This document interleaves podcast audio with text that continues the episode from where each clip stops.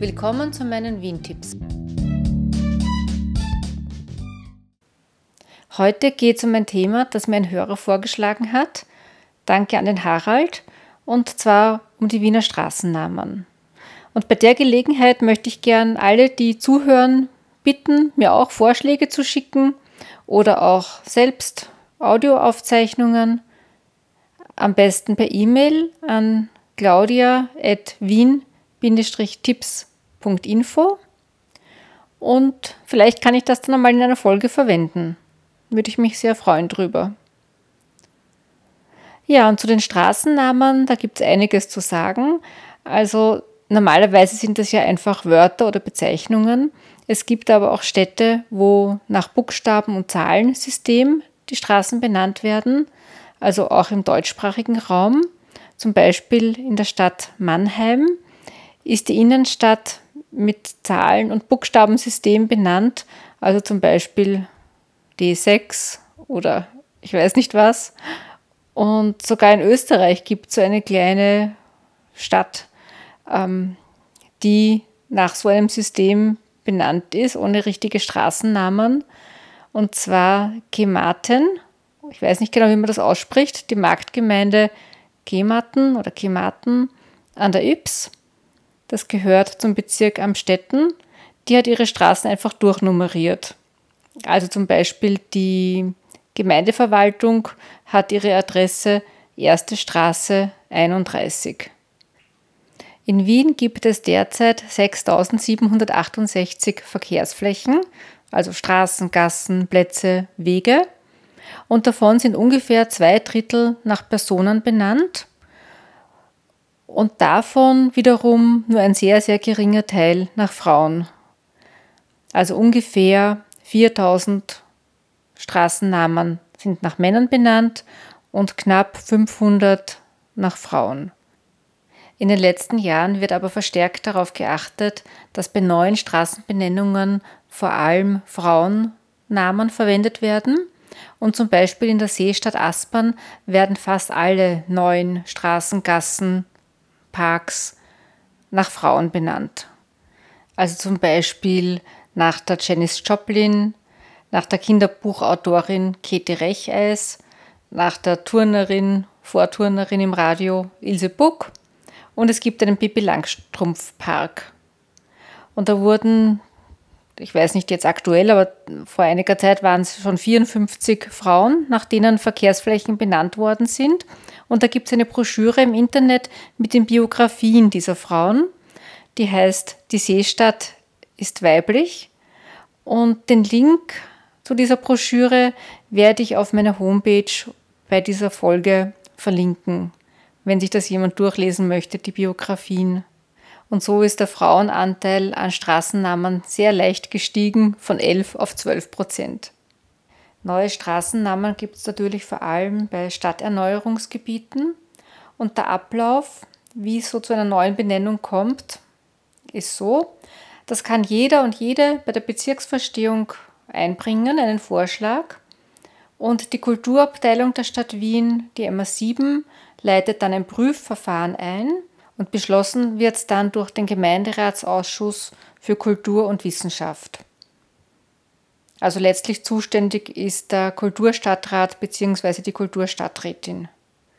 Und zu den Kriterien zählt eben erstens, dass derzeit vor allem weibliche berühmte Persönlichkeiten gewählt werden, um da wieder ein gewisses Gleichgewicht anzustreben. Und zweitens gibt es die sogenannte Interkalarfrist. Das heißt, dass keine lebenden Personen ähm, als Namenspatroninnen herangezogen werden, sondern dass sie mindestens seit einem Jahr tot sein müssen.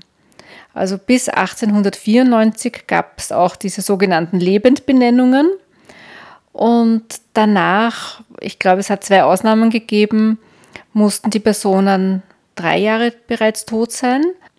Und seit 1989 müssen sie seit mindestens einem Jahr verstorben sein. Es gibt in Wien Gassen, die nach lebenden Politikern äh, scheinbar benannt sind, sind es eh nicht, aber das könnte man glauben. Die Strachegasse, die Kurzgasse und die Blümelgasse. Aber ja, anhand dieser Kriterien weiß man schon, dass das nicht der Fall ist.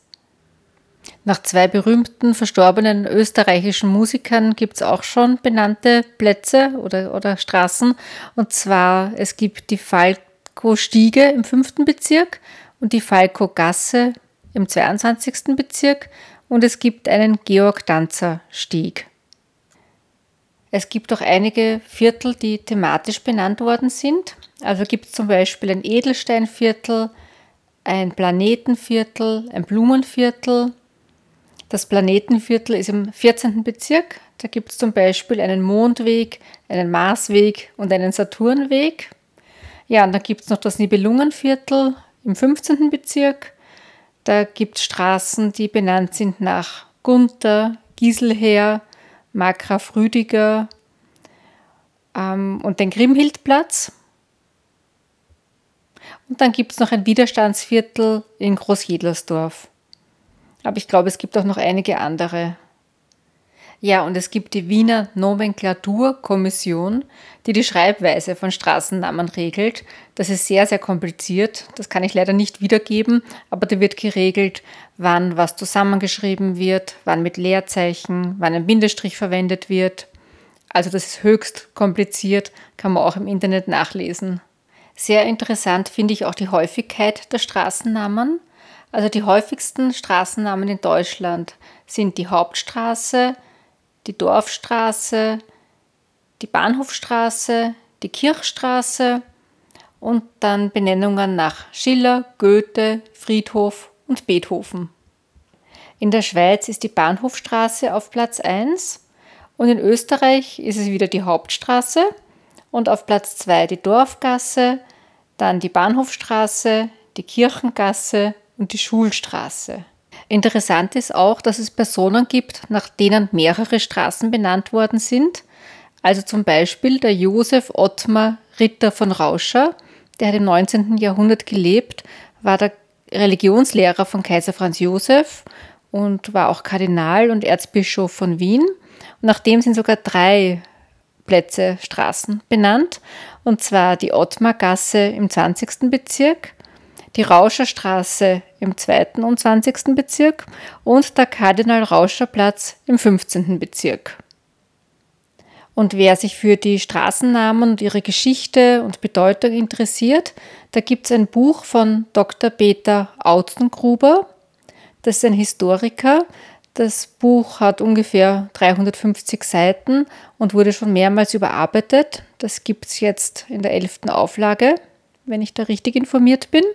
Und da werden eben die Straßennamen näher erklärt. Es gibt auch auf der Seite, auf der Internetseite von der Stadt Wien ein Straßenverzeichnis, wo teilweise dabei steht, woher der Name stammt oder nach wem die Straße benannt wurde, aber eher sehr kurz und bündig und seit wann sie so heißt. Und es gibt auch auf Wikipedia einige ja, Artikel zum Thema Wiener Straßennamen. Und mit diesem Peter Autengruber, der das Buch herausgegeben hat, habe ich ein Interview angehört als Podcast und zwar in der Sendung Radio Enjoy da gibt es ein bisschen längeres Interview mit ihm. Ich werde den Link zu der Podcast-Folge auch auf meiner Homepage verlinken. Und da erzählt er eben, ähm, ja, wie, es auch dazu kommt, dass eben Straßen umbenannt werden. Er ist Mitglied in einer Historikerkommission, die alle Straßen, die nach Persönlichkeiten benannt worden sind, durchgearbeitet hat.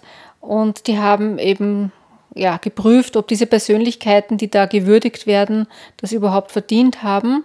Und da haben sie einige bedenkliche Personen herausgefunden. Es ist nicht immer ganz einfach, das richtig einzuschätzen, weil es auch viele Personen gibt, die nicht Schriftliches hinterlassen haben und wo man wenig drüber weiß. Ähm, ja, oder so Personen wie Goethe und Schiller, die wurden nicht, da wurde nichts näher nachgeforscht. Ähm, aber es wurden dann 160 Personen ja, genannt, die zumindest bedenklich sind. Es ist auch nicht immer ganz einfach, weil sie halt oft ja, schon was Positives geleistet haben, aber andererseits sehr bedenkliche, zum Beispiel antisemitische Einstellungen hatten. Und 28 Personen wurden da herausgefunden mit intensivem Diskussionsbedarf. Und diese 28 Personen kann man sich auch auf der Homepage von der Stadt Wien anschauen. Diesen Link werde ich auch äh, verlinken. Und ja, das wurde unterschiedlich gelöst, zum Beispiel durch Zusatztafeln. Und in einem Fall, zum Beispiel bei der Ahnstraße, da wurde die ähm, Straße jetzt nicht nur nach der einen Person, die ich jetzt vergessen habe, sondern auch nach einer Widerstandskämpferin namens Ilse Arndt benannt und hat eben jetzt zwei Namensgeberinnen. Zu diesen bedenklichen Personen gehört zum Beispiel Ferry Dusika, der Radrennfahrer, und Ferdinand Porsche.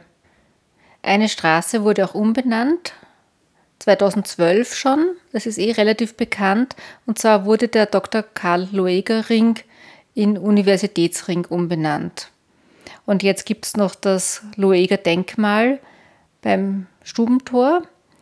Und da ist irgendwie auch die Frage, soll es abgerissen werden, soll eine Zusatztafel errichtet werden? Und wenn ich den Herrn Autengruber richtig verstanden habe, ist er dafür, dass man prinzipiell eher Zusatztafeln ähm, anbringt, aber auch in der entsprechenden Größe. Also nicht nur irgendeine unscheinbare Tafel, sondern ja, wirklich etwas Großes, eventuell auch eine künstlerische Installation, so als Gegengewicht zum Beispiel zu dem Denkmal. Äh, ja, wenn man die Geschichte ja nicht rückgängig machen kann, dadurch, dass man diese Namen einfach jetzt auslöscht, sondern eher damit die Auseinandersetzung fördern soll, dadurch, dass eben auch inhaltliche Informationen äh, zugänglich gemacht werden und man eben ja drüber nachdenkt und ja, das finde ich eigentlich eine gute Sache und würde ich ihm dazu stimmen. Ja, und jetzt, wo ich mich mit dem Thema ein bisschen beschäftigt habe, gehe ich natürlich mit anderen Augen durch Wien und frage mich dann oft, woher kommt dieser Name. Als Beispiel möchte ich jetzt noch zum Schluss ein paar angeben. Also zum Beispiel die Wollzeile erinnert wirklich daran, dass dort früher Wollhändler verkauft haben. Kohlmarkt genauso. Da haben Holzkohlenhändler ihre Waren verkauft. Der Fleischmarkt war wirklich ein Markt für Fleisch. Schlachthausgasse war wirklich ein Schlachthaus. Ja, und vielleicht schaut ihr jetzt auch im Internet nach, wonach oder nach wem die Straße benannt wurde, in der ihr wohnt.